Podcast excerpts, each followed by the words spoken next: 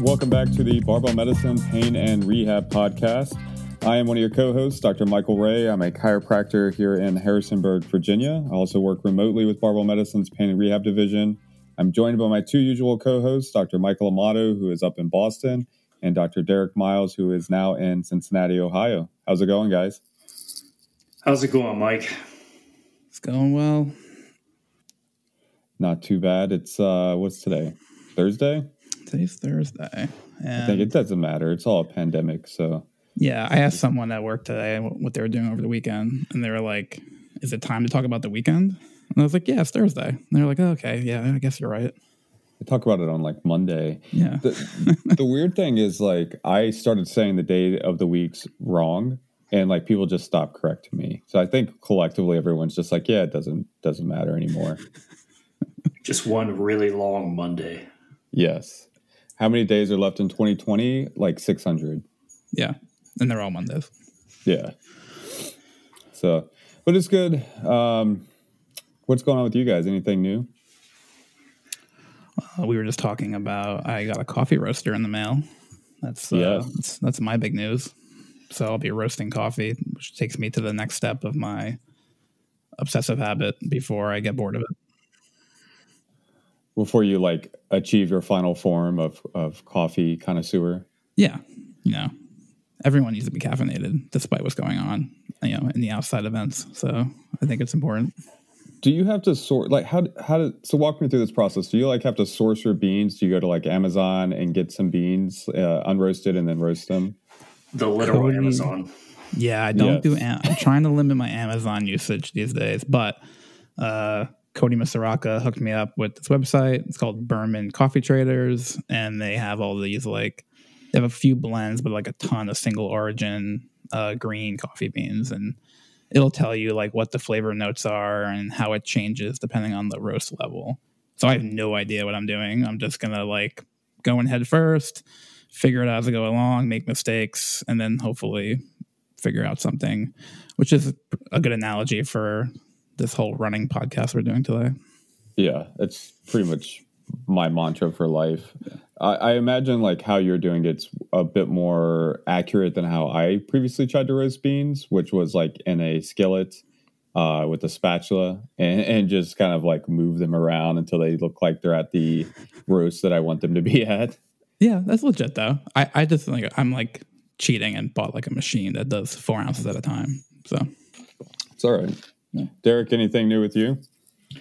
Another day, another dollar, man. Just trying to figure out what my uh, next Cooking with Adhesions episode is going to be on. I, I am looking forward to like your eventual YouTube channel that I just keep hoping becomes a thing. It's, I just don't think I'm quite pretty enough for that, man. I'm, I'm definitely not a pretty face. well, the problem with YouTube is as well, like you have to upgrade sound equipment and videography equipment. And from my understanding, people are pretty critical of YouTubers um, maybe I'll just do the binging with Babish style and just go from the neck down. There you go. Hope for the best. And just show off my fancy knives and uh, cutting boards and go from there. Just get a really nice apron. And you'll be you'll be right. As they say, all the tools in my toolbox. Yeah, your mythical toolbox somewhere out there in the universe. Well, and uh, Mike, you just moved clinics, right? Or are in the oh, process of doing that? I I am in like the midst of it all, like in the uh, it's not bad. It's I don't want to say the worst of it, but it's just a lot, like a lot of moving parts between um, like trying to see patients at my old location, but half of my stuff is at my lo- new location and like bouncing around. Derek actually, thankfully, him and Charlie Dixon and Cameron Klauser came up this past weekend and like helped me move a lot of heavy stuff that I didn't want to move by myself. And then uh, Derek and uh, Cameron built out two platforms for me, which I'm very thankful for because I had no idea what I was doing you need strong friends. That's what it comes down to. It, really does. Yeah. Which I guess is a good segue into running. And, and yeah, I went there. Um, so this podcast, we are talking all about running, and you know, I I, I run uh, when I need to for conditioning, but I'm certainly not like what someone would consider an avid runner. Like I'm not doing five, 10 Ks, half marathons, marathons, stuff like that. Uh, but I do work with some runners remotely uh, as well as at clinic, and I think you guys do as well. Uh, Amato, you certainly sound like maybe a little more regularly. Um, but I think for the most part, you're going to lead this. I'm just going to kind of hang out and have some conversation. Mm-hmm. Um, so I'm going to turn it over to you at this point. Thank you. Yeah, um, I want to preface this by saying, like, obviously, we exist under the domain of barbell medicine, not running medicine. Um, but you know, we all have experience like participating in running in some degree, whether it was like conditioning for sport or you know doing it as a sport earlier in our lives. I believe Derek did some track at some point. Um, yeah, way back in the day. Way back in the day. We we won't say what year that was. Um, but yeah, just to preface that, you know, we try not to take too much of a authority stance on anything, but definitely today uh, I want to come at this from a you know still my still very much a student when it comes to learning about like running programming and rehab and training. Obviously, being in Boston, I'm surrounded by a pretty big running culture. Um, but yeah, uh, I've had the opportunity to work closely with another colleague, uh, Chris Herbs, who works at our clinic. He's a running coach and more of an elite athlete himself, so he's helped a lot and um, I have someone who programs for me. Uh, so shout out to Melanie for helping me while I'm programming. So I think that's important. Always having like that network that can, you can learn from. And if people are really interested in like more of a deep dive and more of like competitive elite running, there's plenty of great resources out there. You know, especially for clinicians to learn from. So like people like Chris Johnson, Nathan Carlson, Rich Willy, and his rehab, uh, his like research team. So you can put more links to that in the show notes. So that's my preface. Um, and then I think the big discussion today will be more geared towards your novice runner, someone who's starting, you know, wanting to get some more physical activity in their lives, um, trying to meet some of those guidelines. I think it's especially uh, unique with COVID over the last, you know, nine months. A lot of people have moved to doing more like outdoor activity since indoor activity may be limited. Um, so I know of a lot of people who have picked up running just to do something, um, and definitely some of the. This is also geared towards people who have who have been running at a little more recreational pace and you know don't have big aspirations of winning any kind of big races. So that's kind of setting the stage there. And obviously, you can take these principles and kind of scale it higher if you're looking to get a little bit more competitive. And I think really, oh, sorry, go ahead. I think even here, though, it's important to mention that the heuristic is get good at the basics first. And there tends to be this extrapolation, whether it be in resistance training or endurance training, that we see the elite athletes doing the fancy stuff and we automatically assume that's what we all should be doing. Yeah. It just turns out that a lot of the boring drills don't make for nearly as good social media fodder as. Mm-hmm weird stuff that likely like is just icing on the cake to the overall training paradigm. Definitely, and I like yeah, we're gonna try to paint probably a lot of analogies to resistance training. And funny enough, I think of a, a lot of the programming that I'm doing now resembles um, more of like what elite runners do. So that's the interesting part because the elite runners are probably doing more basic things than you think. So you don't need to be as fancy as uh, some of you know of what you're perceiving from the general public and culture of running.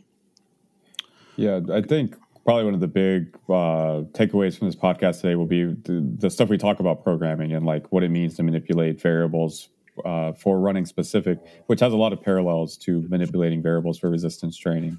Yeah, cool. So let's dive into maybe some common running injuries and if you guys want to chime into on kind of like what you see in terms of remote work and clinical work.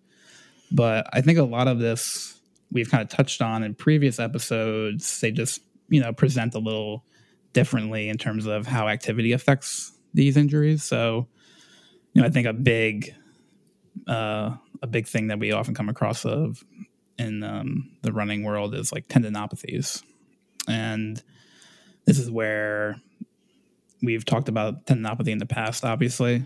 Um, but in like the running world, I think this is where you get to see a lot of the terminology where you'll see like overuse or overtraining injuries. And this is usually tied to a presentation that seems like tendinopathy. So what's common, at least in my world, that I, I see at, at the clinic is Achilles, patellar, uh, proximal hamstring. Um, I don't see too many people with like posterior tib, but posterior tib tendinopathy can be pretty common. And then gluteal tendinopathy, so like lateral hip pain, which can be a little bit confusing too for people to kind of um, dice out what they're dealing with. But you guys see anything beyond that with uh, some of your work? Yeah, I've seen. Go ahead, Derek occasionally you'll catch like an obscure tendinopathy, but for the most part, like the overall heuristic of it is the same across the board.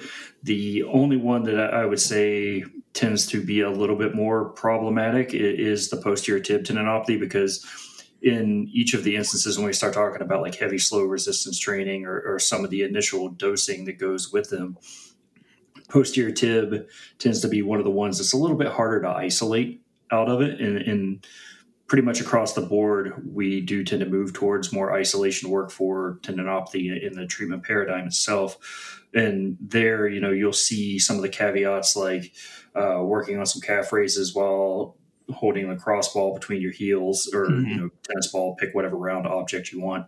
Um, and just getting the sufficient load across it can sometimes prove a little bit more of a challenge, but it still comes back to like the sufficient load side of the equation and making it difficult enough or challenging enough to where we actually get those adaptations we're going for.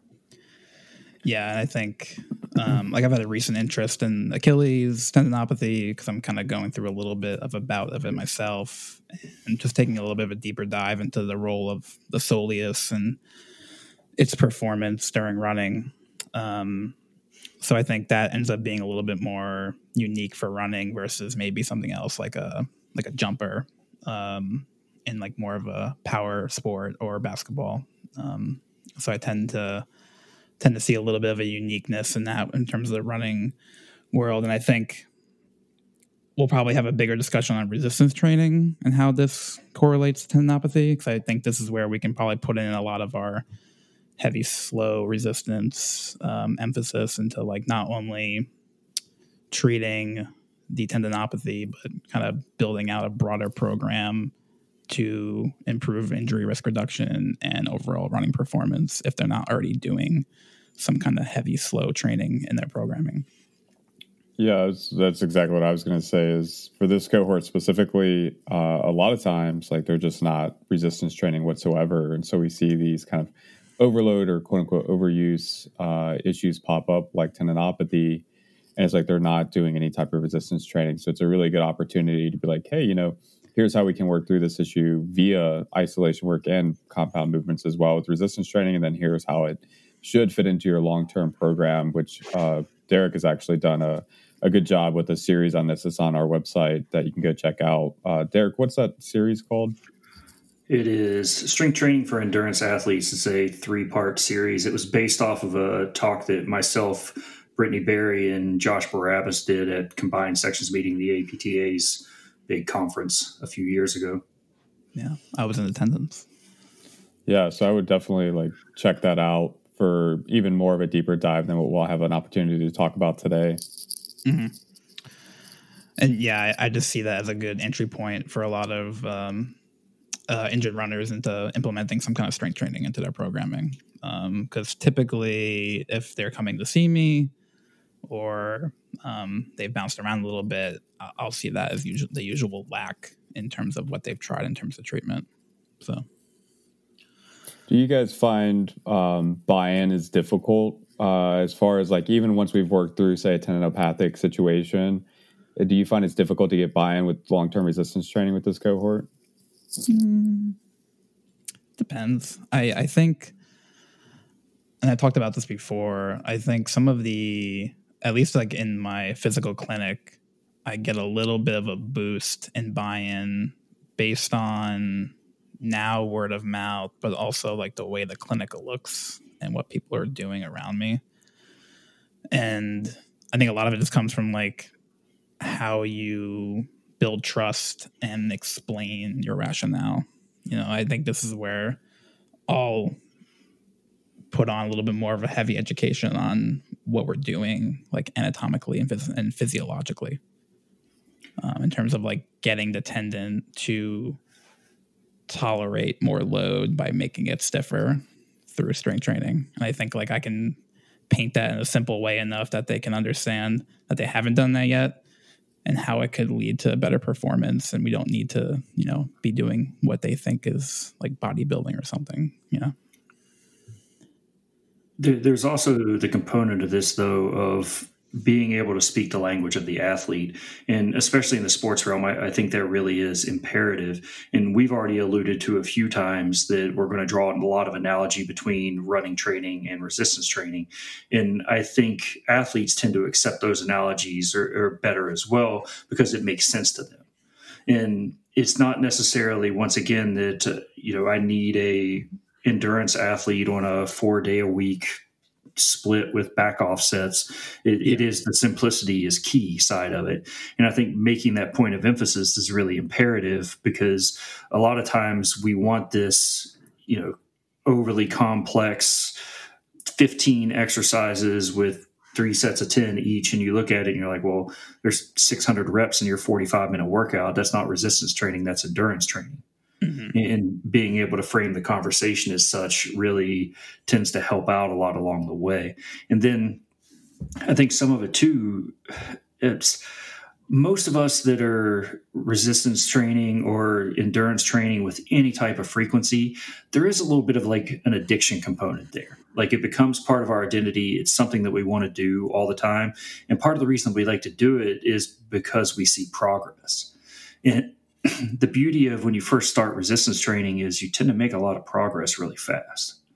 Mm-hmm. And if you can take these athletes, especially if they've suffered an injury and they're shut down from training for a little while, like or, or having to cross train via cycling or something else, and you give them something else that they can hone their skills and, and their desire to work out with, at least you have temporarily replaced what's going on. And I think that's really good for kind of facilitating the buy in out of this as well. Yeah, I, I, usually bring up the term like at least minimum effective dose in this population. So we're trying to do like just enough to really push the needle, and it's not going to detract from your weekly training. It's only going to be additive. Yeah, especially for those who are specifically wanting to be runners, like that is their primary exercise modality of choice. Then you know it's it's breaking down any of those perceived barriers, which oftentimes is like, I don't want this detracting away from my running performance, or I don't want to gain excessive muscle mass that's going to make me heavier. And I feel like it's more difficult to go run at the pace I want to. So it's like having those conversations about this is more of just maximizing your running performance with some resistance training. And then, especially for those who I have compete in running, it's, you know, changing the parameters of resistance training, like frequency volume and intensity based on their running schedules. If they're getting ready for a race or not, it's how are we altering that dosage to not further detract away from the primary focal point of training. Yeah.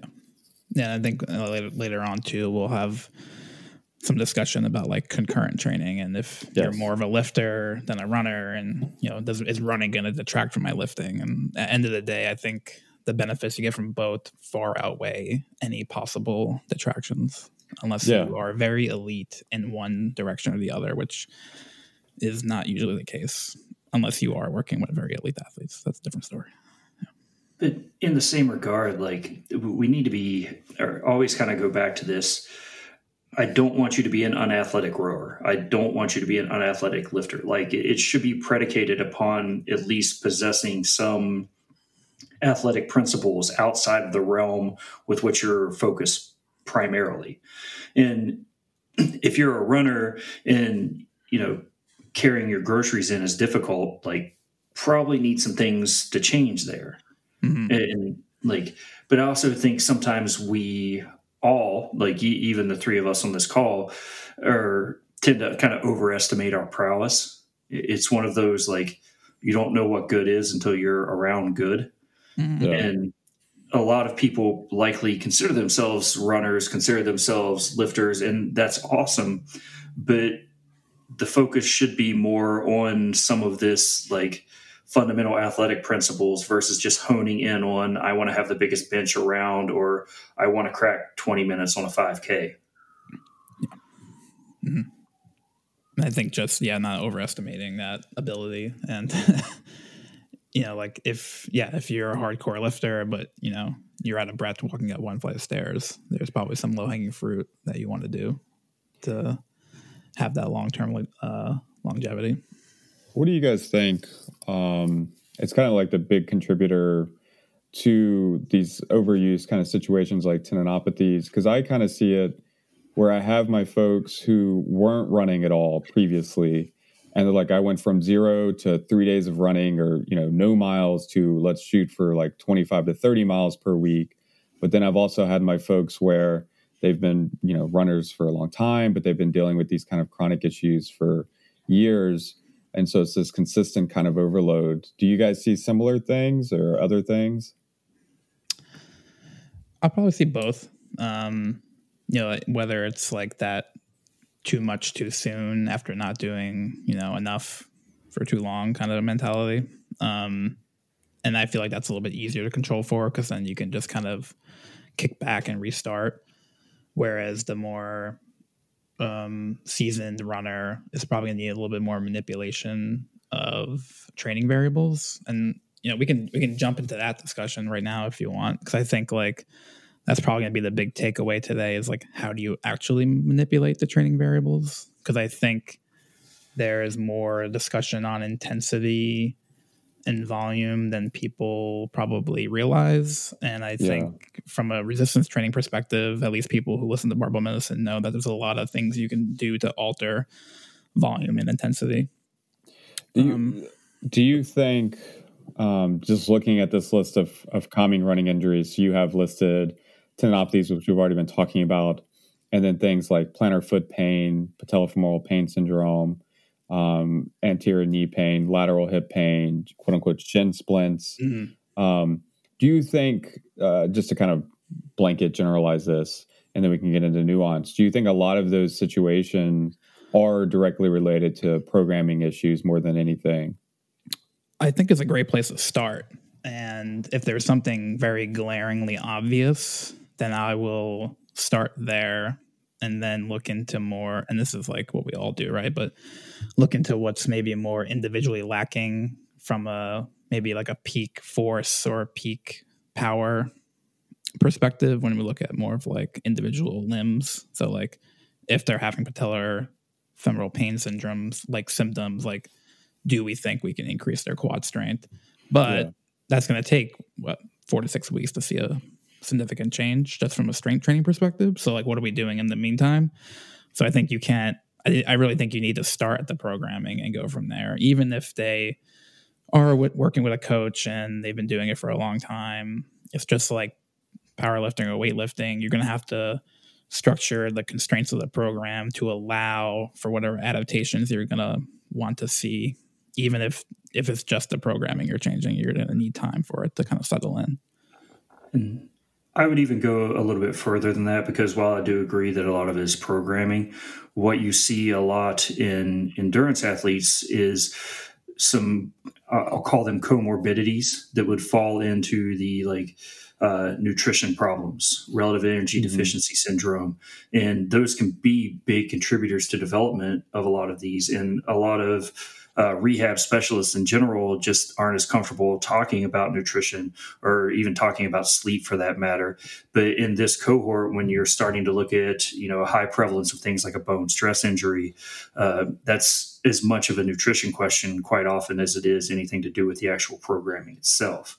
And it's being able to have those uncomfortable conversations sometimes because there is you know a, a, certain psychological body dysmorphia component to it sometimes that you really have to get in the weeds on. But if you want to solve a lot of these or address a lot of these issues then you have to be comfortable having that conversation. Yeah and that would be like the one big caveat or uniqueness to this population is like the bone stress injury and the energy deficiency that you're probably going to see less of in the more resistant sport athlete we we tend to have a lot of like side conversations building up to these uh, recorded discussions. So we kind of talked about bone stress injuries uh, off the record, um, just to give the audience an update. This is a very involved conversation in which like we could do an entire podcast on BSI. So we're going to hit the highlights uh, today, but maybe in the future we could do something much more involved. Um, before we get too far into this, Derek, do you want to talk a little bit more about relative energy deficiency syndrome, just to kind of give it some context to the audience? So, relative energy deficiency syndrome is the evolution away from what was originally the female athlete triad, and it was originally thought that a lot of these types of problems were specific to the female athlete, where you're talking about low energy availability, um, amenorrhea or menstrual disturbance, and then low bone mineral density. But what we found, um, in especially the last 10 years, there's been a lot more research on male endurance athletes as well. And we've seen kind of the evolution of the same type thing where relative energy deficiency syndrome, there is that low bone mineral density, there is that low energy availability. And people who are undernourishing or underfueled, it tends to be more the vernacular that gets tossed around, um, are more predisposed to this. It's this isn't a gender specific thing. And, and like we've seen with a lot of the conversations on like male and female responses to resistance training, it, it, turns out we respond the same. It was just that this started out with a just gender specific cohort and then has really branched out to show that it is basically a, a large portion of endurance athletes that are actually exposed to this. And that's really recent. I think it was the most recent IOC position statement on this was like, hey, we really need to make sure we're starting to expand these discussions into our male cohort. Yes, I mean it, you're probably talking in the last eight years. Yeah. Yeah. So how does this just so uh, for context to the audience, how does this fit with bone stress injuries? So there's a, a lot to this, and you essentially have to look at it as you you are constantly adapting to the stress that your body is exposed to and you have to have a nutrition component there in order to really be properly fueled for the demands you're imposing upon your body. There is some research, especially in the adolescent population, which is obviously where my background more is now, that looks at uh, swimmers and endurance athletes versus what they called multi-directional sport athletes. And what they found was that people or athletes who participated in just swimming and running had a higher likelihood of having a low bone mineral density than their multi-directional sport peers. So you automatically see a little bit of a shift towards exposure to some of these injuries and, and risk just as a result of the sport but the conversation is likely much more complex than that because what you see a lot in these instances is that athletes are chronically underfueled, and this tends to kind of create this other cascade of not having good sleep patterns, which we also know is integral in order to really have good recovery.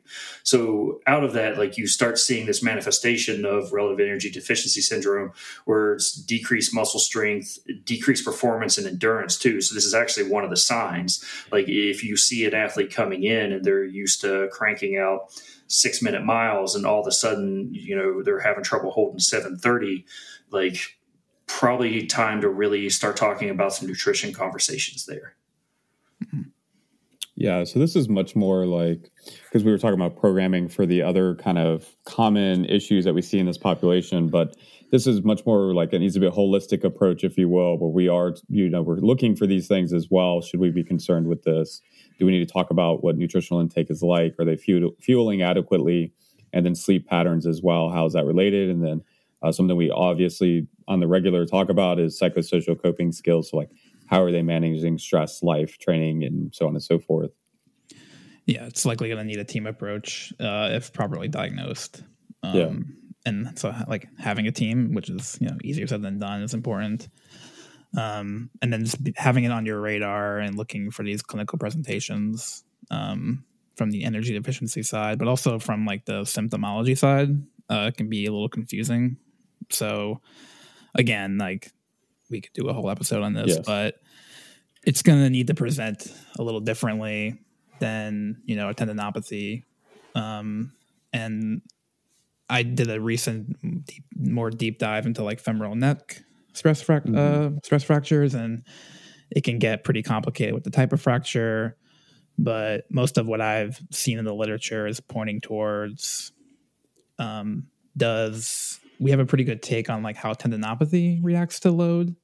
And so you'll often see that kind of pain in the beginning of activity, warm up period feels better at better in the middle.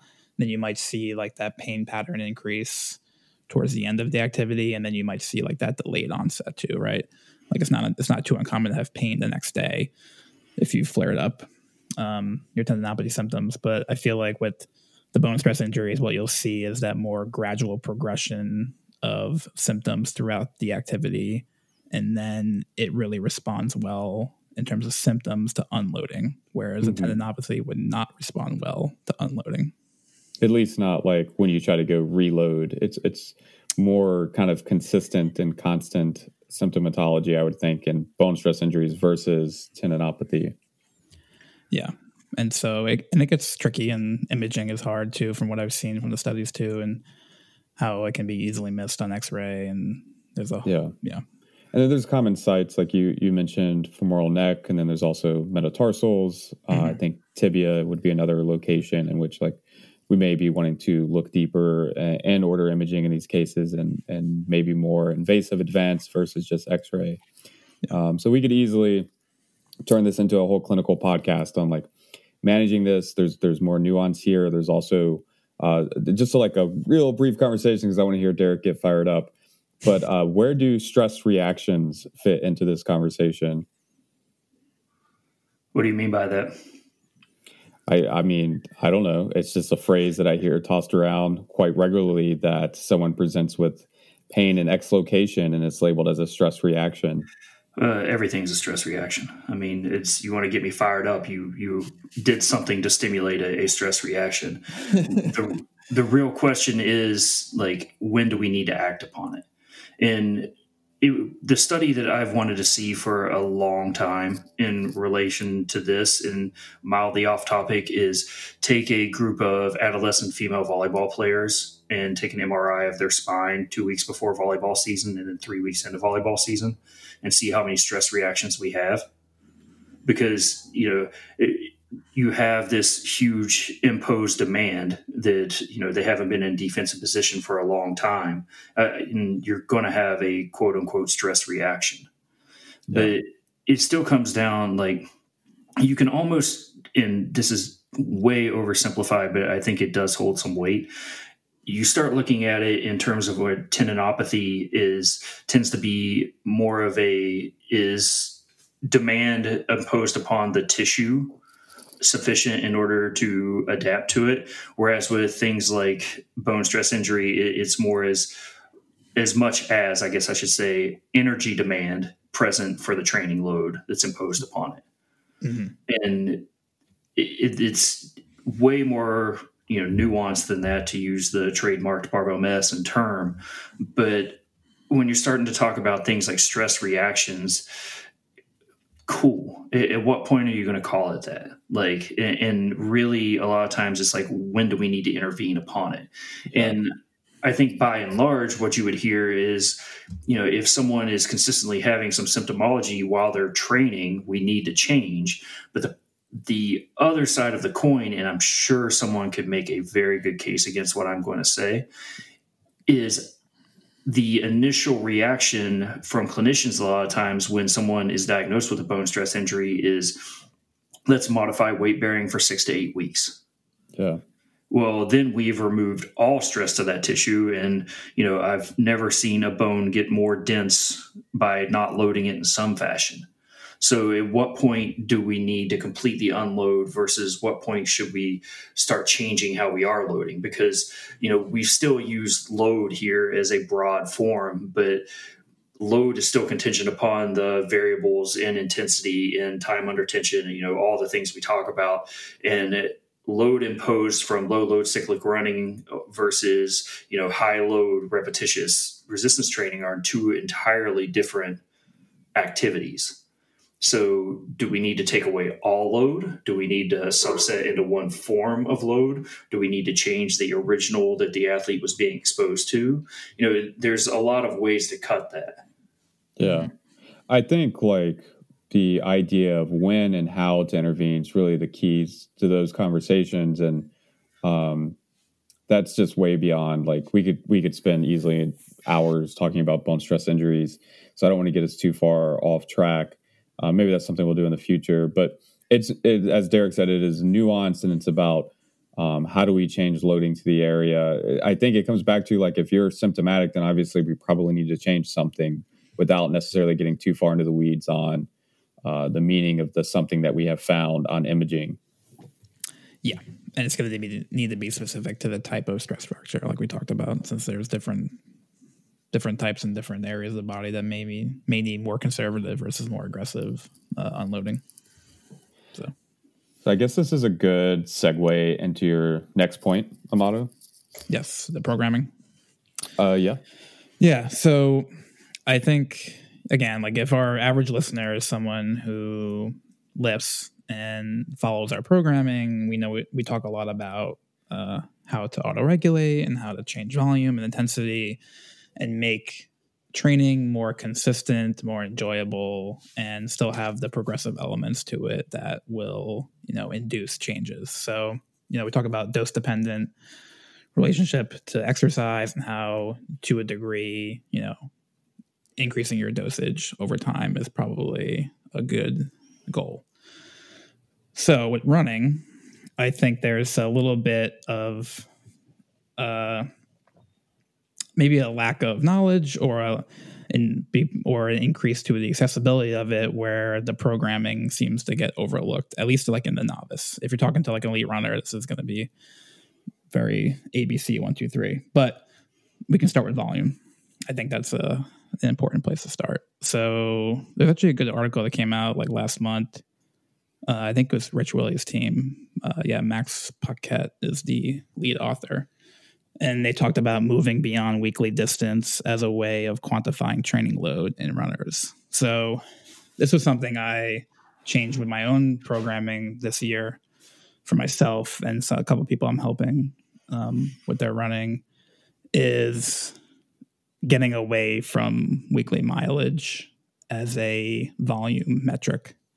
And I think if you could take away maybe one thing about programming from this whole uh, podcast would be to move from mileage to time if you're new to running uh, for a couple of reasons. I think when you're looking at running from a load standpoint, you're essentially looking at f- foot contacts, like how many times your foot hits the ground. You're going to be absorbing some load, and so how how long it takes me to run two miles is a lot longer than how long it takes my coworker Chris Herbs to run two miles. And we're talking like a quantity of maybe like, you know, 300% time. So that's a totally different training stress to both of us. And to say, like, oh, you run two miles at an easy pace and you run two miles at an easy pace, you're talking totally two different volumes. And so when you add a duration or you just you fix it by a duration again, for someone who's new to this, it's going to probably be beneficial because then they can restrict their volume to what you want them to do or what you want yourself to do. And funny enough, the physical activity guidelines are by time, right? We're talking 150 minutes of moderate aerobic activity a week. It's not, you know, 10 miles of running a week. That's uh, been put forward by the by the uh, powers that be. So I'm a big fan of time. Um, obviously, there's conversation to be had if there's a race coming up or if they're an actual competitive runner and you want to quantify uh, mileage. But even based upon that, from this article, they're talking about you could even dive a little bit deeper beyond mileage and you're looking at like the intensity plus mileage. Um, but do you have anything to add to the volume discussion there? So, uh, just so I heard you correctly as well, um, you feel as though at least to me, time allows for more auto regulation. So as opposed to saying, go run a specific distance of two miles, go run for 10 minutes, and maybe you get you know, a mile and a half or something like that, depending on the individual. But you can auto regulate pacing and intensity with a specific time versus mandating they go do a specific distance. Yeah, and if they're if you're new to it, your abilities are going to change, uh, either either dramatically over the course of like a year, or if they don't, then you're not getting caught up in I need to run more mileage. Then we're, I think we're able to tweak the volume a little bit more finely. So with resistance training, often what we do is like if we want to add more volume, what do we do? Like add a set here or there, maybe tack on a new accessory, but we're not making like dramatic changes where it's like, oh, last week you did four sets of six at, at, of squats, so you know this week we're going to do eight sets of six, and people will do that with their running training where they're, all right, last week I ran two miles and it felt okay. I'm going to go up to three miles this week. You just increased your volume by 50%. And if you continue to do that, like how sustainable is, is that? Because maybe you're able to get away with it for the first six weeks of running, but what about the next like six months of running? Um, yeah. And what I'm trying to get across with people, I guess, is like keeping it enjoyable and preventing this burnout from I'm not making progress or I'm starting to develop symptoms because I'm not tolerating the training load as well as I thought I would when if you look at a lot of the running research on performance there's a lot of very low intensity training plugged into programs and I have a, a, friend who is very much into the endurance side of it, and he always has the adage that most people's easy isn't easy enough, and most people's hard isn't hard enough. Yeah. And instead, everything kind of gets pulled towards the middle to where you know it is hard to do something at a sub threshold pace for a long time because you're like, well, I can crank out. But that's the same analogy that we use as the person returning to weightlifting that knows what they used to be able to do, and they automatically want to go chuck that on the bar. So I do think time is very integral here, but even out of it, you know, once you start getting into the intermediary runner or even the advanced runner, sometimes time is really still the variable that you want to focus on. But it may be let's go run eight miles at uh, 730 pace instead of a 620 pace. Yeah. Mm-hmm. Yeah. So there's just layers to how we can kind of cap that on there. So we may be getting the distance, but it, you know we're going at a much lower pace through the entire training session itself. I have a question that I don't think any of us have talked about. So I'm curious to you guys' response on this. And it's on the spot, so it's organic, um, which is always fun. But I've worked with several runners uh, over the years, and something that uh, has been interesting to hear them say is some paradigms out there claim, uh, and I really hear this with marathon runners, is I don't ever have to run marathon distance in my training protocol to be prepared to go run a marathon. What are you guys' thoughts on that? And have you heard that before? How many times you max out before you uh, go to a powerlifting competition? Well, it depends. I mean, there's a lot of top sets for sure. I mean, a lot of one at eights that probably turn into higher for other folks. Yeah, but a one at eight isn't a, a max. So you know, it's it's analogous to that as far as I'm concerned. Out of it, I, I see no reason to sit there and try and crank 26 beforehand. It really is, you know, to go back to it, trusting the process out of it. Yeah, and I think. Yeah, go ahead, sir. I, I think even within that, like when you're talking about more skilled marathon competitors like you're almost better off if you know your course. Like if you know there's a hill at mile 10 or mile 15 or whatever like trying to plan out your strategy versus just trying to crank out mileage for the sake of mileage. Yeah and i think i think what's even more apparent is not even the volume with that with that race but the intensity as well. Um so a marathon is obviously different than maybe like 10k um, you'll do a lot of marathon pacing, running for marathon training. You just won't hit that volume for that race. But if you're doing, let's say, like a half marathon or 10K training, you're not going to run a half marathon at that intensity and that distance in your training. But you're going to be doing that in those intensities in short bouts, which will probably lend itself to the, the intensity part of this equation, which Derek already mentioned. So it's like you got yeah, like trusting that your training overload will allow yourself to like then see where see what your performance is on that day because that day you're gonna give like an RP ten performance. So I like the one at eight analogy that Derek gave. I think it's a good perspective to look at it. Could you give context to what that would mean for running though?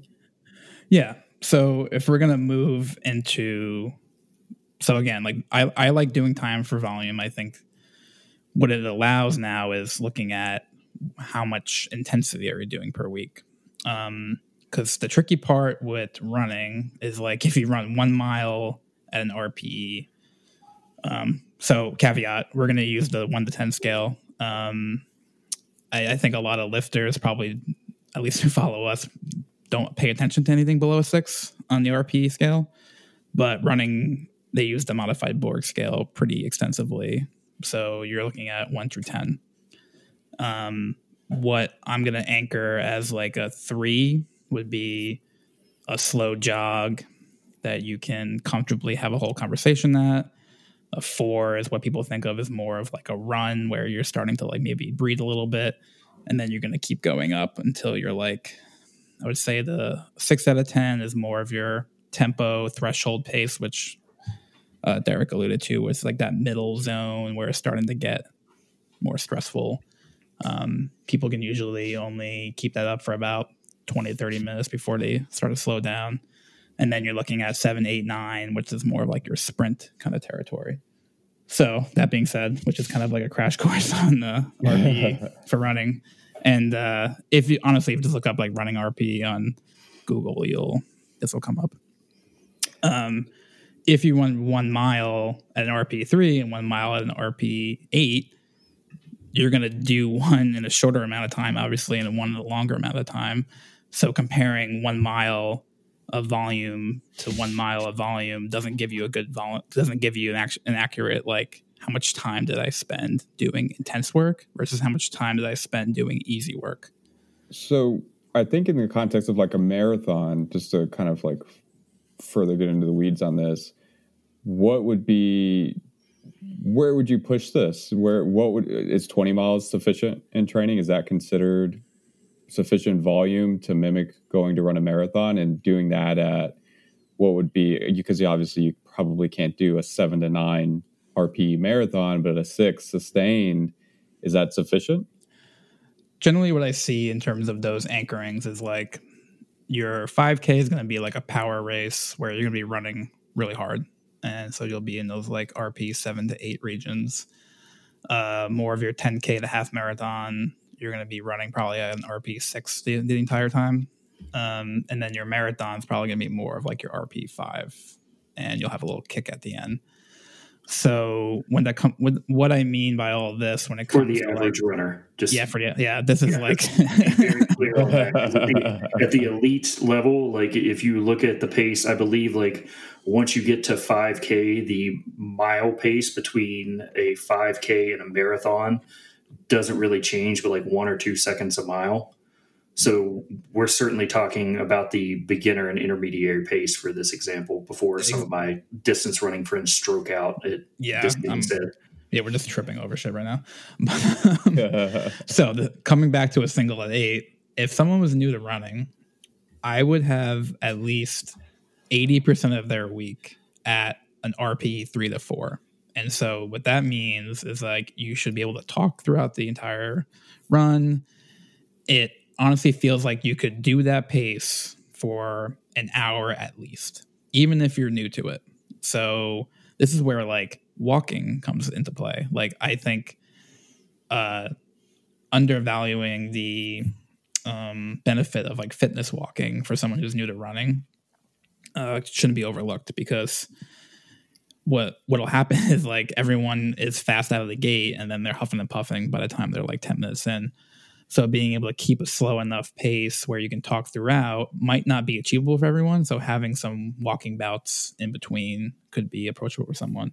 So kind of interval style like i want you to go try to run for a minute walk for two or yeah. something like that. And making sure that one minute of running is actually easy because i think yeah, what ends up happening is like yeah because that's hard. It's like could you do this for an hour? Like if you you know like could you? And that's hard for someone to figure out but like again, another big thing I get if someone's going to take something away from this podcast is like run slower and then run slower than that. You know, like run slower than you think.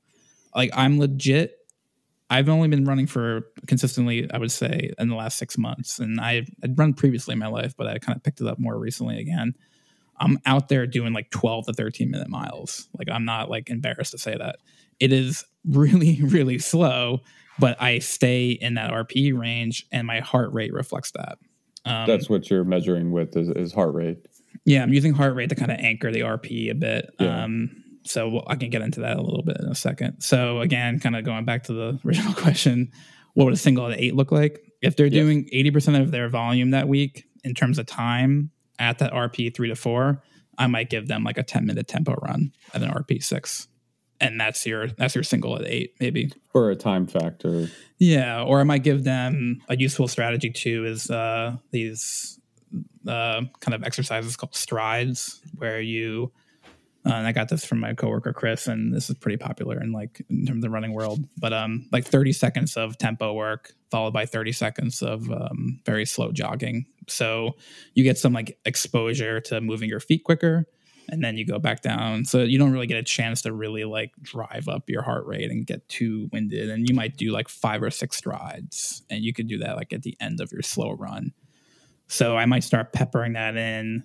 It's also it also feels good for the person if they're like just slogging and getting a lot of these like slow miles in. It makes it a little feels a little bit more athletic, feels a little more fun, and you know just kind of centering it around like that chunk of easy work allows the fast work to be hard enough. And kind of getting back to what Derek was saying, I would say most people, if they're not thinking about programming, probably just run in that moderate zone and don't keep their easy work easy enough. And then th- that, that doesn't allow them to make their hard work harder.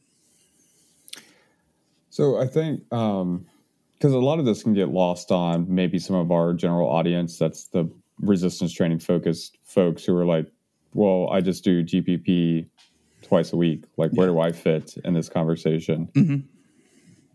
Yeah, I think valuing the easy work in this scenario, because if you're using running as a means to increase physical activity and get some extra conditioning, um, you know, like your GPP work on top of your uh, about your training, running easier and slower is going to be easier to recover from and it gives you like that stimulus that's actually going to you know decrease cardiac risk factors that we see in some of the literature.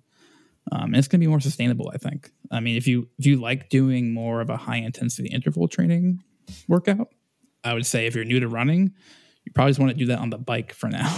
And then as you get better at running you can do more like interval work uh, you know and if you want to do laps around the track but so have yeah. Go ahead. I was no. just gonna say like have one day be LISS basically. If, if like you're like, especially if you're like new to our templates and you you load it up and you're like, oh, I've got GPP, you know, Tuesday, Thursday, or whatever.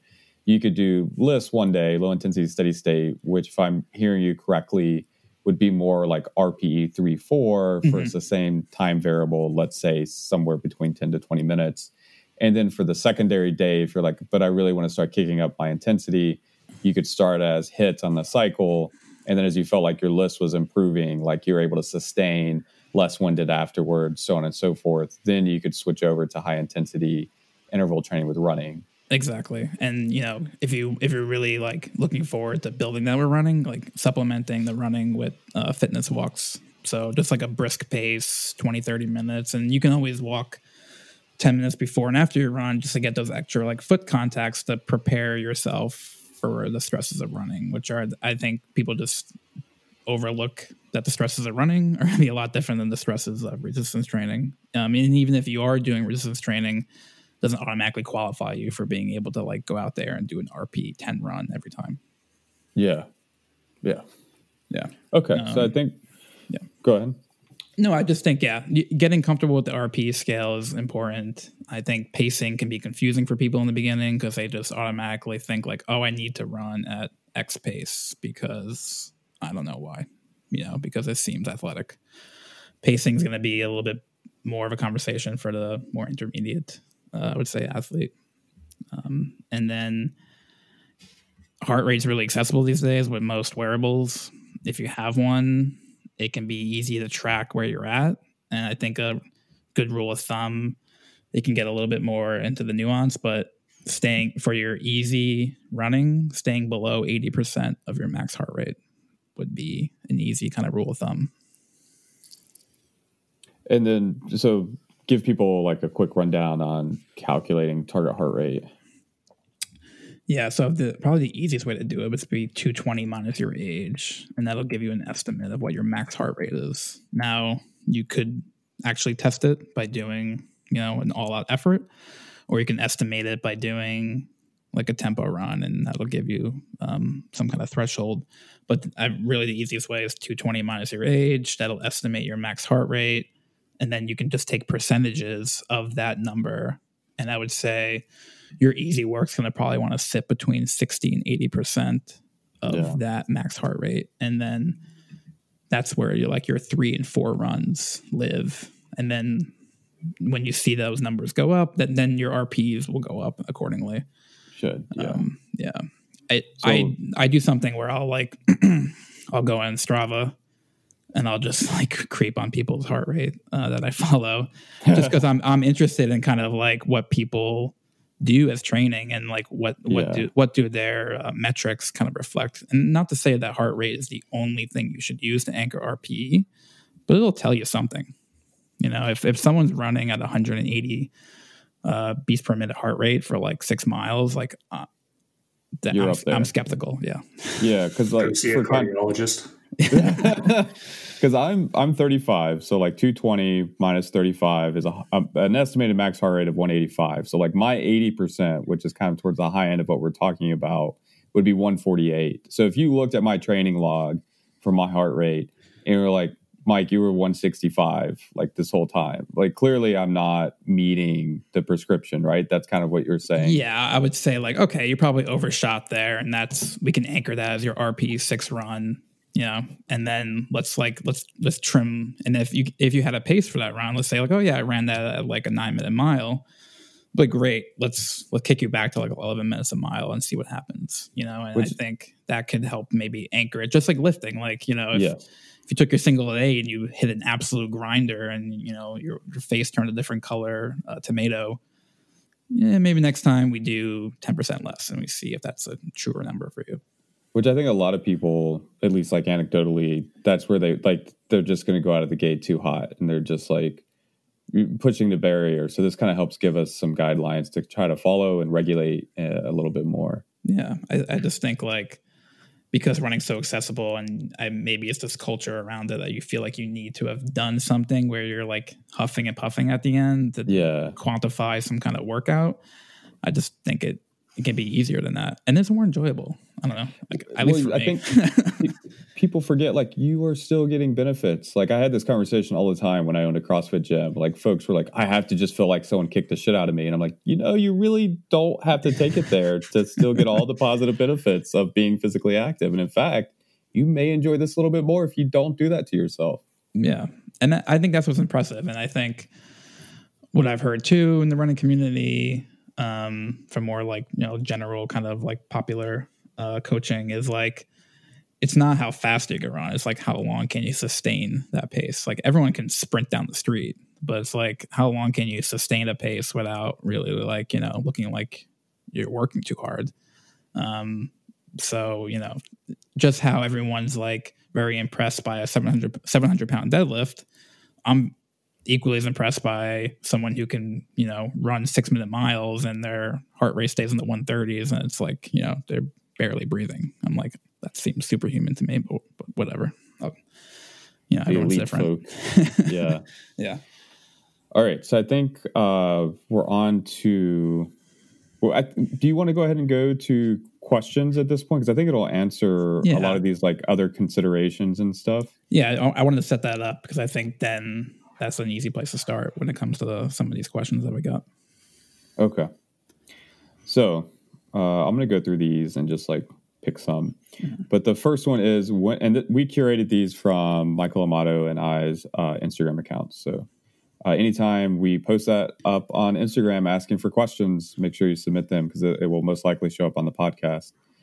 when is discomfort something to take seriously versus a sign you need to rest, uh, are overworked?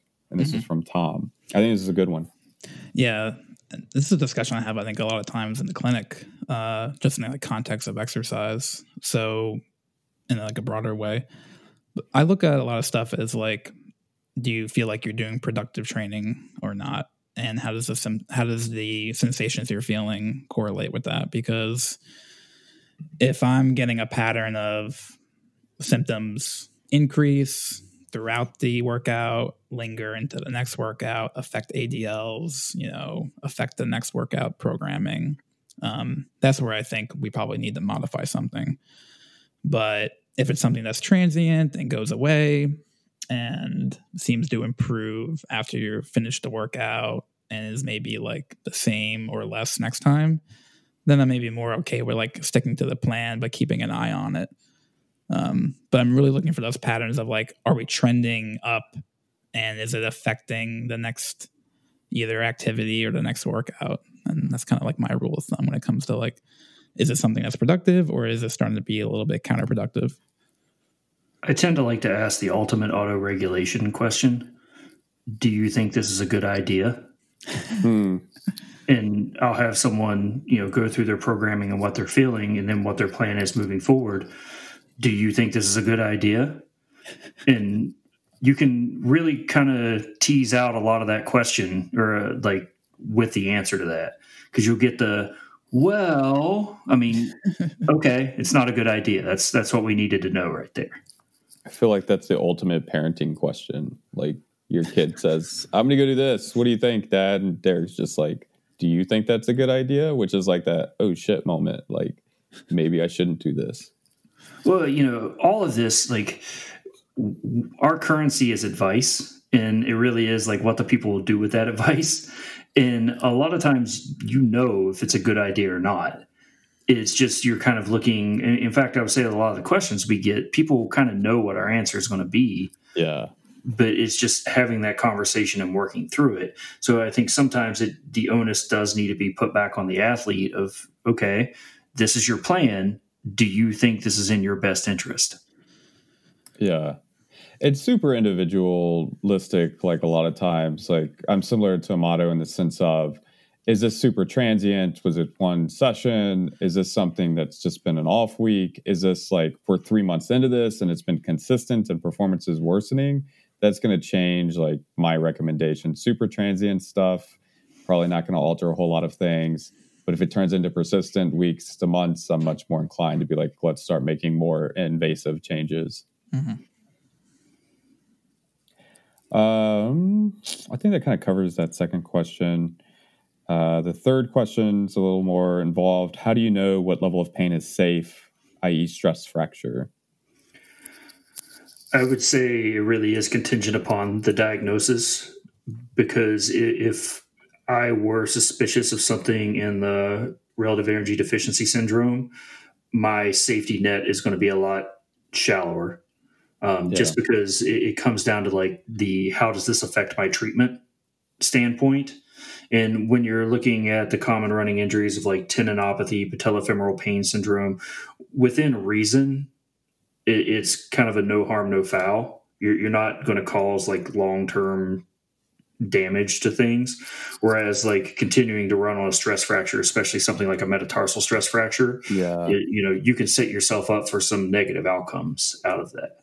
So a lot of it really is contingent upon where my suspicion of differential diagnosis is, where my suspicion of athlete you know, or it's not even suspicion because at that point I'm asking very explicit questions about nutrition and, you know, menstruation, things that I really need the information that's going to guide how cool I am letting someone kind of take the reins. Yeah. And would you say that would be a scenario where, okay, we've identified a stress fracture, like a metatarsal stress fracture, and it means that we need to minimize that type of low uh, magnitude cyclical loading but then, is there a conversation you would have about alternative loading? Oh yeah, yeah, and you know, I think it's worth touching on here my utter hatred of the Alter G, and and, and Alter G is uh, what it's stupid in the entire name because they call it an anti gravity treadmill, but basically it's a, a, pressurized treadmill that takes some of the weight off of you as you run. And going back to the crux of the question that you asked, Mike, about different types of loading, if I need to shut a runner down, I don't want to dangle the carrot and let them go back to doing the thing that hurt them originally too soon. So, you know, if you talk about it from just signaling, it's like, okay, well, it's okay to run here so I can go run. No, that's not what I said yet. So we need to keep addressing, you know, some of the heuristics for our resistance training and whatever other training modalities we're doing. I understand some people listening to this are probably in love with the Alter G. Cool, you do you. I do not think it is worthwhile. I threatened to throw our one when I was at Stanford Children's out the window for the entire three years I was there. But we may find other things like uh, you know you can bench press and overhead press and ro- there's so many other options of things we could do even if we're having to offload a particular area or even you know i've had a lot of stress fractures that we're sitting there and, and even when we're in the non-weight bearing stage doing some things like pistol squats and leg press and knee extensions and yeah. hamstring curls on the other leg yeah. Mm-hmm. Yeah. so it, and i think too often we are predisposed to seeing this injury as that's the tissue we need to focus on and nothing but that tissue. And we forget that there's an entire athlete often getting out of shape in front of us as they're going through the rehab process. I think a lot of people, at, at, least in the, the chiro world, what I hear, I'm not, I'm curious, same for you guys, but like when you're billing to insurance for Therex, it's like, why did you work the left leg when they're symptomatic on the right? Mm-hmm. So it's like, how do I explain my clinic time to an insurance reimbursement or an insurer of why they should pay me for working another area, which it gets into interesting discussions. You start citing all the contralateral limb training stuff. I mean, yeah, it, it, at this point, like that's a hard one for insurance to argue with, just because there is so much information out there on contralateral limb training. Uh, basically, even I, I'm pretty sure there's some decent studies now on like upper extremity training slowing down atrophy of lower limbs during non-weight bearing. Like you know mm-hmm. there is the systemic effect of the training modality as well. Now that's not carte blanche to go do a bunch of stupid stuff just for the sake of you know calling it a, a total body program. Right. Get paid. Yeah i guess tricky but if you gotta start throwing in citations in your notes go for it. Yeah. I've definitely done that so. No. Uh shin splints so um if you what what is the uh, actual name for shin splints, guys? I mean, I've seen medial tibial stress syndrome before. Yeah, I don't know if yeah. that's like accepted vernacular still. Yeah, that's usually how it shows up in the research lit. Yeah. yeah. Um, so the next question is on, and we got a lot of questions on shin splints, so it's a pretty popular one. What are they? Which there we go. We just gave you like the official research term name, and what to do once they pop up. Yeah, I think this is where you can get into some of the programming talk, at least in the beginning. Because um, you're looking at probably an eccentric overload to either the anterior tib or the posterior tib that you're not tolerating well.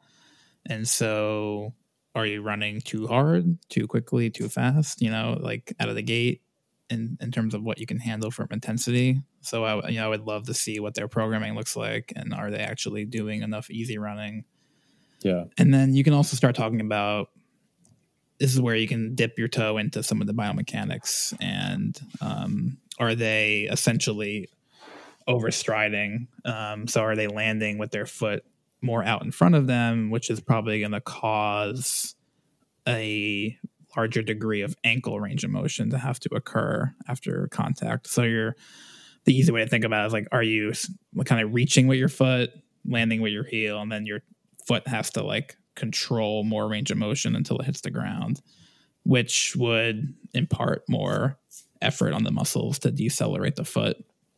Um, so something really easy to help accommodate more stress could be just again like running slower because then people tend to not at least a more novice rider tends to not overstride as much keep their foot a little bit more underneath them and then they can probably tolerate the load a little bit and you can start talking a little bit maybe about cadence in the situation but i wouldn't get too deep into that until i was looking at their programming Yeah, and I also like to do um, kind of similar for tendinopathy stuff, just like eccentric overload to the anterior tibialis. So I'll do Okay. like you know weighted dorsiflexion stuff with them. A gym I worked for uh, when I was at USC, we actually had uh, the little thing that you like slip your foot in. It has a pad on it, and you could do and you load plates on the side. I, I guess I just called it weighted dorsiflexion, which was pretty cool to have.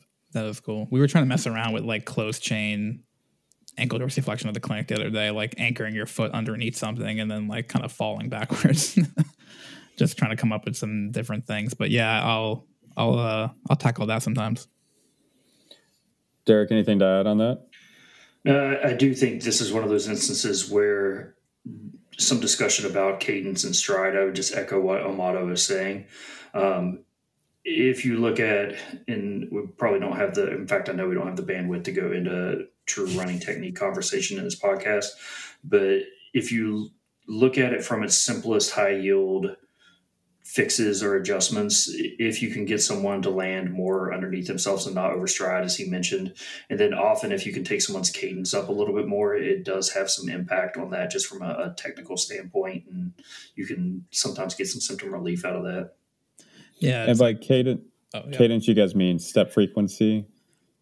Exactly. Yeah. So it's using a simple variable to maybe affect a more complex uh, like effect. So instead of like trying to give them 10 different cues on how to land with their foot underneath them, if you think they're taking like, for example, if they're taking like 150 steps per minute and you increase them to 160, then you're having to essentially like turn your feet over faster and, and at the same speed. So you're not telling them to speed up their pace. You're saying keep the same pace but increase the step rate. And the easy way to do that is like by matching your step rate to like a metronome. So just turn on a metronome to one, you know, some degree of increase, maybe like three to five percent. And then you're going to automatically get them to land with their foot un- more underneath them because they have to turn their feet over quicker. Hmm. So All right. So that is shin splints. Let me scroll through here. which I'll add as a quick caveat, seems to also be important for patellofemoral pain syndrome.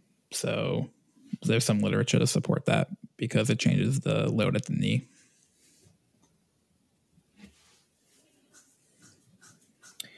Plantar fasciopathy is very similar to tendinopathy. We got a question on that. I would just refer to our tendinopathy guide that's up on the website now. As far as going to be a lot of discussion on programming. Oh, here's a good one. When should you consider surgery for something like Haglund, Haglund's deformity? Haglund's. I'm going to say it how I want, Derek. Um, so a Haglund's deformity is basically like a bony enlargement on the back of the heel, and once again, like it's you start talking about Achilles tendinopathy or adaptation to load, and sometimes you'll hear things delineated between a mid-substance Achilles tendinopathy and insertional tendinopathy, and then sometimes you'll also have it manifest as basically a, a, a large growth on the back of the heel. And basically all they go in and, and do is a bit of a debridement there. So it's is what it is Yeah, it's an interesting conversation because the ones I've seen, it's like this could have been here, you know, your middle age, this could have been here your whole life. Like, why are we now symptomatic and hedging our bets that we need to excise this? So it, it certainly is like, to me, individual case by case basis. And what have you tried leading up to the point of making the surgical decision and so on and so forth? Amato, anything to add to that one? No, I like just learned what that was, so I'm good. Yeah, it's yeah. I had I remember when I saw a case with that, and I was like, "What? I've not heard of this," and I had to go read. Um, the next question is thoughts on running after anterior cervical discectomy and fusion of C6, C7. i mean if peyton manning could play football with it i think you can go for a run Yeah, like yeah, it's obviously you'll need some questions on what they were doing prior, you know, like their training history. But like I like I kind of mentioned in the beginning, like don't undervalue the benefit of like walking. So I'm sure there's some kind of low volume running versus high volume walking we can do at least in the beginning. Um, Yeah. for- it for goes the rest down to of that where do we start conversation Yeah, yeah, and and this obviously is like case context specific? Like, are you day one post op? Where are we at in this process? Are you years removed from it? Which then I'm much more inclined to be like, yeah, you're, you know, we're good to go. Let's just figure out tolerable dosage, entry point, and build from there.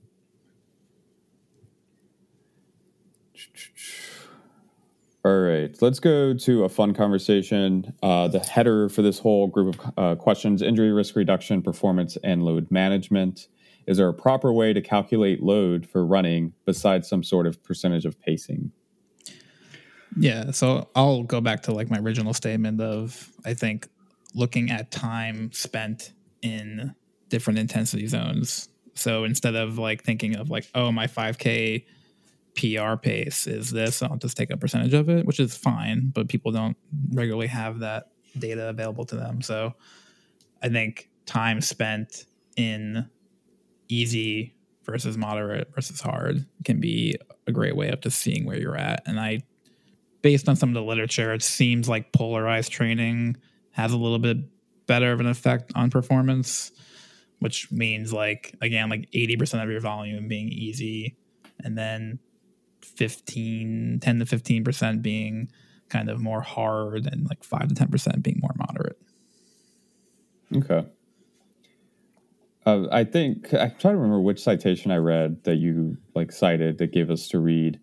Uh, but they talked about ac ratios which i thought was interesting um, in this regard but i think i would be a little more okay with the utilization of ac ratios here just being a component of session RPE times duration mm-hmm. much more so than I am with like resistance training focus, which is at some point we'll actually have to do a podcast on that. But I could, I am still not a fan of AC ratios from the mythical sweet spot kind of approach that people tend to get sucked into. But I would be more okay if you wanted to track that for the running population of like rating each run and then how long did I run, which is mm-hmm. going to be that conversation on volume, and then tracking that, just minimizing like, uh, you know, really quote unquote ridiculous spikes along the way. Yeah, you can totally you can totally calculate some arbitrary units and go from there. And yeah, I, I, would think I'm almost more conservative with just kind of sticking with volumes for a little bit longer with running and progressing a little bit more slowly because I think the ceiling is a little bit lower for people. I mean, I would just probably go back and say a plan will beat no plan nine times out of yeah. ten. So mm-hmm. whatever method, like it's not great, but it's better than nothing. Right. Yeah. And, and just to what Amato was saying, like track, you know, volume, track intensity, track frequency, have some way of trying to uh, both rate your subjective perception of your training and then objectively tracking that and couple those together is probably your best bet in the long run for this process. Mm-hmm. And I think we just knocked out like five questions. Yeah, we did. We did. Should, we talk, should we talk about shoes? Yeah, let's do running shoes, and then we'll kind of close out with probably biomechanics. Uh, yeah. So shoes is very open. Do running shoes make a difference? No, not as much as you think. I think I think the only thing we have to go off of is um, the weight of the shoe. So as long as it's not like over, like if each shoe is not over a pound, I think is like what the one study showed. Then it shouldn't really detract from your running economy. And then other than that, like um, a shoe that's comfortable and allows you to run in the style that you self optimize in is yeah. the running shoe for you. I will link all of the citations. There was maybe you guys remember there's a really good paper I hadn't read that I liked a lot just because I don't read a ton of running research, but they specifically talked about like, yeah, pretty much what matters with shoes is find something that you think is comfortable. You as the individual. Well, what do you remember what article that was? Yeah, it was. There's, um, there's a review by Nigg on it and it's where they kind of challenge the shoe paradigm and turn it into the preferred movement path and comfort filter. Yes. And yeah, they go over the fact of like there, there's just not a lot of research on a lot of the tropes that have been said over the years of like mm-hmm. increased pronation, we need a stability shoe, and you know a lot of this stuff just doesn't really hold weight when put to actual research methods, and it does come down a lot to what you feel comfortable running in. Yeah. And I really like the self optimization aspect of that paper, especially for our novice runners. Uh, and it's exactly what we talk about with resistance training. Is like you'll just self organize and find the most optimal way to complete the movement in the beginning stages, and then we can kind of get into the nitty gritty down the road for performance standards. And so, in like the number one, you know, correlate to that of self optimizing and organizing to complete the task is experience. So just continuing to practice and train. Yeah, and it's again, I'll make a, another case for like easy pace running. It's like if you're not really fatiguing too hard and you get a lot of volume, like running easy pace, you're gonna get naturally just better at running from like just practice which I think is a good segue to to biomechanics because uh, I when I read this I forget which article it was I've read too many at once at this point but um, it made me think of when I was reading Shoulder Lit on looking at scapulohumeral rhythm which was obviously like that changes with fatigue which is exactly what you see with running biomechanics is as you become more fatigued you alter your mechanics mm-hmm. so uh, I think it's a good like jump into this section and the kind of one I want to lead with because I came in hot on Instagram with so many people run with incorrect form. What's the best resource for people to use to help people correct it? Yeah, so so yeah, so there's a there's a paper that I linked and it's essentially a big review article and it's called like is there an economical running technique? A review of modifiable biomechanical factors affecting running economy. And the big conclusion is that people will self optimize to a preferred technique and uh, stride length range that like has a 3% error on it essentially. So you could probably alter their technique to make or you can alter the technique to make them more economical in running and more economical in running means that they're able to like essentially run at a faster pace at a similar VO2 and 3% is maybe enough for someone who's really competitive, but you know, a three percent difference for your average recreational runner might not make a huge difference. And really, what they're talking about probably the most is like stride length. So, like again, shortening stride length a little bit and increasing turnover will, might give you that little three percent improvement. But trying to change anything else, you might just be getting lost in the weeds. Well, there was also like another side of that coin, right? Like a certain change resulted in a six percent decrease in performance. Am I yeah. misremembering that? No, yeah, they're by by essentially throwing too much at them or trying to change too much in one direction, you're gonna decrease performance, at least in that short term, I believe. You mean yeah. like everything we know about motor learning? Exactly. Right. Like you you can't have too many inputs in, in into the system and expect that that's just going to somehow equate to all positive output. Yeah. What I what I really liked about that article was they talked about heel strike versus forefoot strike. Yes. And I think by changing someone from a rear foot to a forefoot strike, you de- you decrease their running economy. That was it. Yeah. Yeah, and by changing someone from a forefoot strike to a rear foot strike, you actually didn't affect running economy. Yep. And if I'm say? Um, yeah, so interestingly, habitual four forefoot strikers can change to a rear foot strike without detrimental consequences of running economy. While but an if, opposed forefoot strike in a habitual rear foot striker produces worse running economy at slow and medium speeds, which yes. is where you're doing most of your work. Which this made me think of. So I'm notoriously a heel striker uh, for as long as I remember. But I did a CrossFit endurance cert, and they taught pose running, and I was switched to forefoot. And now I'm thinking back on that, and like that probably wasn't the best decision to force myself Just into like that. 2012.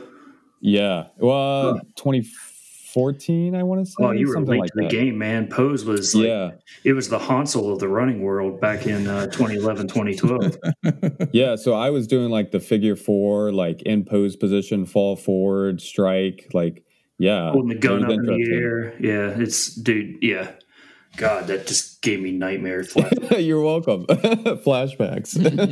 well, but part of this that that is worth mentioning, like there are a lot of camps in the biomechanical community that would tell you that this matters a lot and that's good for them but the research doesn't really support it nearly as heavily as what we put on. There's a, a systematic review by and i'm sure i'm going to butcher it and i apologize Ceyssens that looked at biomechanical risk factors associated with running related injuries and what they really concluded out of it was biomechanical variables are sparse and inconsistent with findings largely dependent on the population and injuries being studied. So you know it, it's the confidence with which people will hang on what is good running form or what is, you know, something that will increase your running economy versus the actual actionable component of that, there's a gap there. And I, we actually once again to get our off off uh, microphone conversations discuss this in terms of like who do we think is more hung up on technique, runners or lifters, and I, would say it is runners, and it's been perpetuated by this like there is this very ideal way to run. But one of the most beautiful photographs it, it was from, I believe, the 2008 Olympics of the 10K, and they showed the heel strike patterns of the Olympic 10K and just the overall variability, not even within athletes, but within the same athlete over the course of the race, and showed a high degree of variability there. Now, like once again, you're trying to extrapolate from a small sample size there, but I think if you are taking a snapshot of the elite of the elite and you're seeing that degree of variability, it certainly throws a bit of a wrench in us saying there is only one way with which to accomplish a task. Plus, you know, I'm, I'm sure I used to know how many steps you averaged over a 10K, but to really expect all however many thousand of those to be the exact same is mm-hmm. just farcical. Like it, it's just like just even face validity of that makes no sense whatsoever. Yeah, like no, like yeah, you're yeah, you're devaluing variability within the system. That's self-optimizing. Like it, you know, it's like everything we know about motor learning. A lot so of the biomechanical stuff, like it's the equivalent. Like if you go to this like huge biomechanical analysis, like it's the equivalent of like ripping off a Maserati hood ornament and putting it on your 1986 Toyota Corolla. Like cool, Yeah. still not a Maserati. Like there are other Yeah. things you need to upgrade before we start talking about the hood ornament. Which is why we go to like programming so often it's because it's like and a lot of times when i talk to folks like there is no structure there, there is no plan it's just like oh i just go run um Yeah. and so that's why it's one of our starting points The the fruit hangs low. I think. You know, Yeah. Like yeah. Oh, I just go out for a couple five mile runs. If I ask someone like what their programming looks like, and you know, Oh, it- yeah. it's like saying like, oh yeah, I just go in and hit a couple heavy squats. Which Yeah. again, like, and that might work for a while, but if you're having problems or you want to progress, then that's when programming comes into into question. so i think that answers the next question was does heel striking increase risk of injury to my knowledge we don't have supportive data to make that statement um, do you guys have anything on that Yeah. No. I, yeah. I wouldn't support that. Um, we already answered number three. Uh, oh, this is a good one. Uh, as someone who worked at a job where I did motion capture gait analysis and then recommended a specific shoe, uh, does overpronation supination at the foot cause pain? Is it worth buying shoes for this? No. Agreed. Yeah, I think we know that the shoes that claim to do that don't do that, and I don't think we have any research to really say that we can measure it and then that it leads to injury. Just go find a shoe that's comfortable and get to running. It's going to be okay. Do I need to? Ru- oh, this is uh, this is a good one. Do I need to run backwards to balance out the forwards? Yes. Yeah, that's an emphatic yes. That's, I want to, that's probably my favorite question we've gotten in a while. Yeah. It's like if you have, like when I was growing up, uh, the joke was always if you had a leg length discrepancy, just go walk the other way on the hill. Yeah, yeah, exactly. Yeah, yeah. I feel like you have to do the beer mile, like just running backwards, though. That, if I'm going to do it, that's how I would do it. It's, I I mean, could- God, you want to talk about some vestibular overload? Let's drink and run backwards. I, I, would, that's perfect. I, I would actually watch that sport. Here we come, Olympics. All right. Um, I mean, speed walking's a thing. Backwards that's running. true. It is. It yeah. Takes, It's yeah, take some. NFL cornerbacks, and you'd probably be there already. Uh, I think we answered the rest of them. So let's close out with concurrent training. And I think like this really hits home for our usual audience. For for most of our folks, they're you know primarily focused on resistance training and specific a lot of times powerlifting. And so, Mhm. but you know, we're advocates of like still meeting national physical activity guidelines. There is still evidence to say you should still go do cardiorespiratory conditioning work in addition to your resistance training. And so I think this is really where this kind of conversation fits in. Um, let's go to Can you gain muscle if you're gaining weight whilst resistance training and running? Yes. Yeah. Um, yeah, I've, I've, I took a little bit of a deep dive into this, like in back in like April and May. I actually had a, there's a whole book where it's like about concurrent training. Um, I'll pull it up in the meantime, but essentially, what you see is a minor difference in the increase of hypertrophy and strength in someone who does like an elite volume of running, and we're talking like 90 plus miles a week compared to someone who does less than that, but that the elite runner is still gaining muscle. So you're just, they're just gaining muscle at a lesser rate. And when you look at the research, most people aren't hitting those elite totals of running volume. So you're going to get stronger. You're going to gain muscle at a very similar rate to someone who doesn't run. And if you were like, if you really cared about your quad volume, like your your like quad circumference and you wanted to really hypertrophy your quads, then I would uh, suggest biking. But if you love running, it's not going to take any, pretty much anything away from you, and in terms of hypertrophy and strength, maybe some top end power. But again, like if you're not an Olympic shot putter, I wouldn't really uh, value that. It's not going to kill my gains. No. All right. Um, crossover adaptations for running and lifting. This is interesting.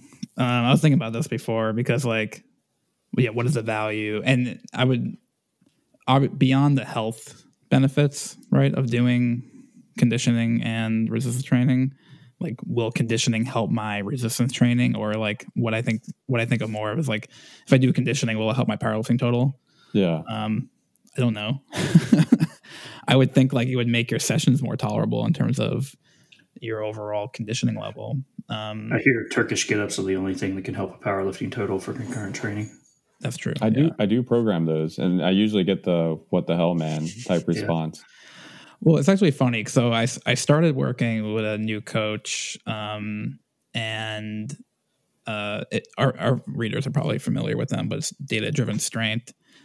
And we just had a podcast on tweaking like programming with the valuing some lower RPE training. And he's been telling me, like, oh, because you run, I think you'll have an easier time, like auto regulating rest time on some of these um, multiple sets at a lower RPE. So, like for instance, like I'll have maybe five sets of three, but the RPE is like a five. And he's like, yeah, just auto regulate your rest time. Like if you're if you feel conditioned, then you need to rest like for only thirty to forty five seconds, and you can maintain that low RPE. Go for it. So, you know, I don't know if that helps me as much as I did if I hadn't been running, but it's an interesting thought experiment. So I think there's go ahead, Derek. So there's there's a good bit to this question.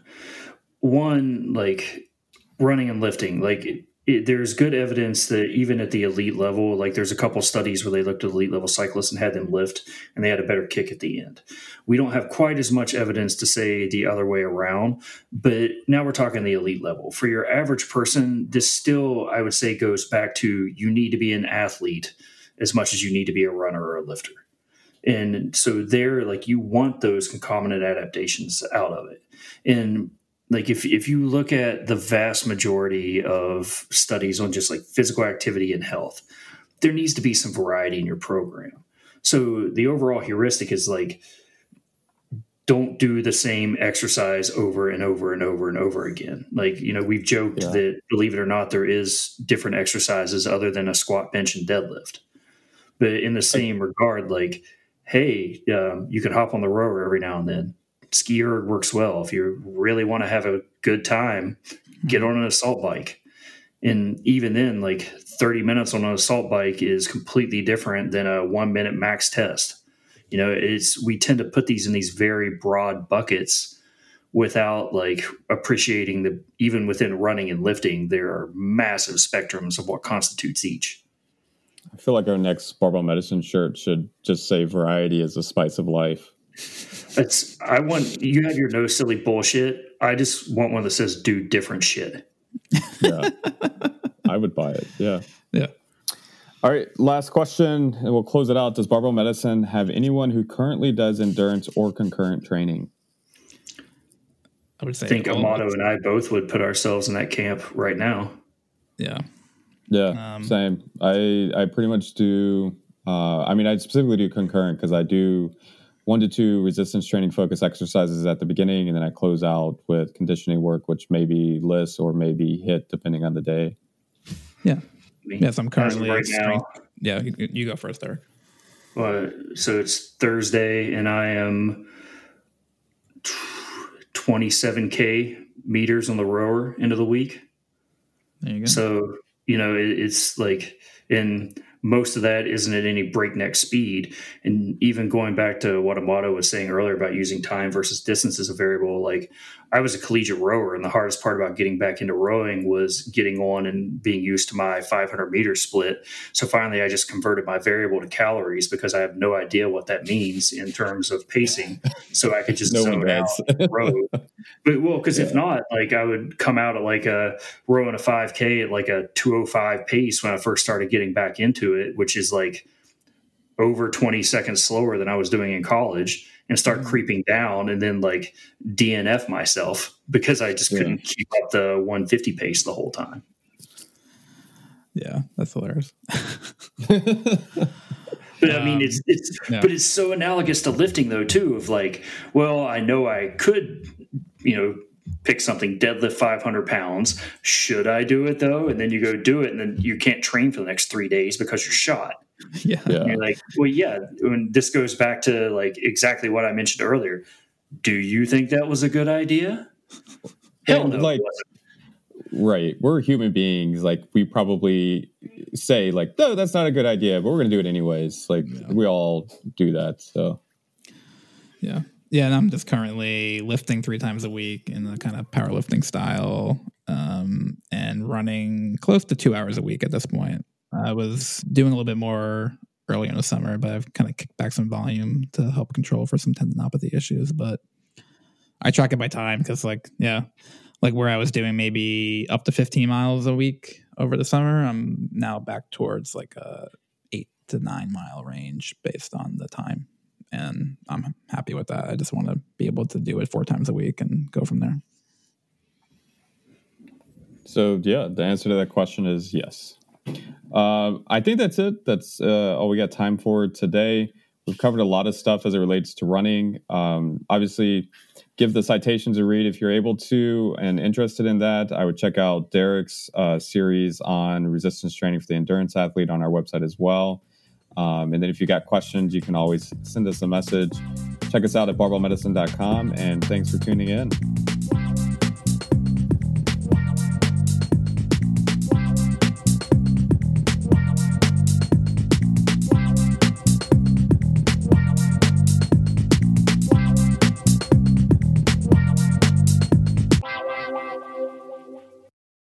BetMGM has an unreal deal for sports fans in Virginia. Turn $5 into $150 instantly when you place your first wager at BetMGM. Simply download the BetMGM app and sign up using code Champion150. Then, place a $5 wager on any sport. You'll receive $150 in bonus bets, regardless of your wager's outcome. And if you think the fun stops there, the King of Sportsbooks has plenty of surprises in store. Check out daily promotions, same game parlays, live bets, and so much more. Download the app in Virginia today and get $150 in bonus bets instantly from your first wager. Only at BetMGM. BetMGM and GameSense remind you to play responsibly. See BetMGM.com for terms. 21 plus only, Virginia only. New customer offer. Subject to eligibility requirements. Rewards are non withdrawable bonus bets that expire in seven days. Please gamble responsibly. Gambling problem? Call 1 800 Gambler. Promotional offer not available in Washington, D.C.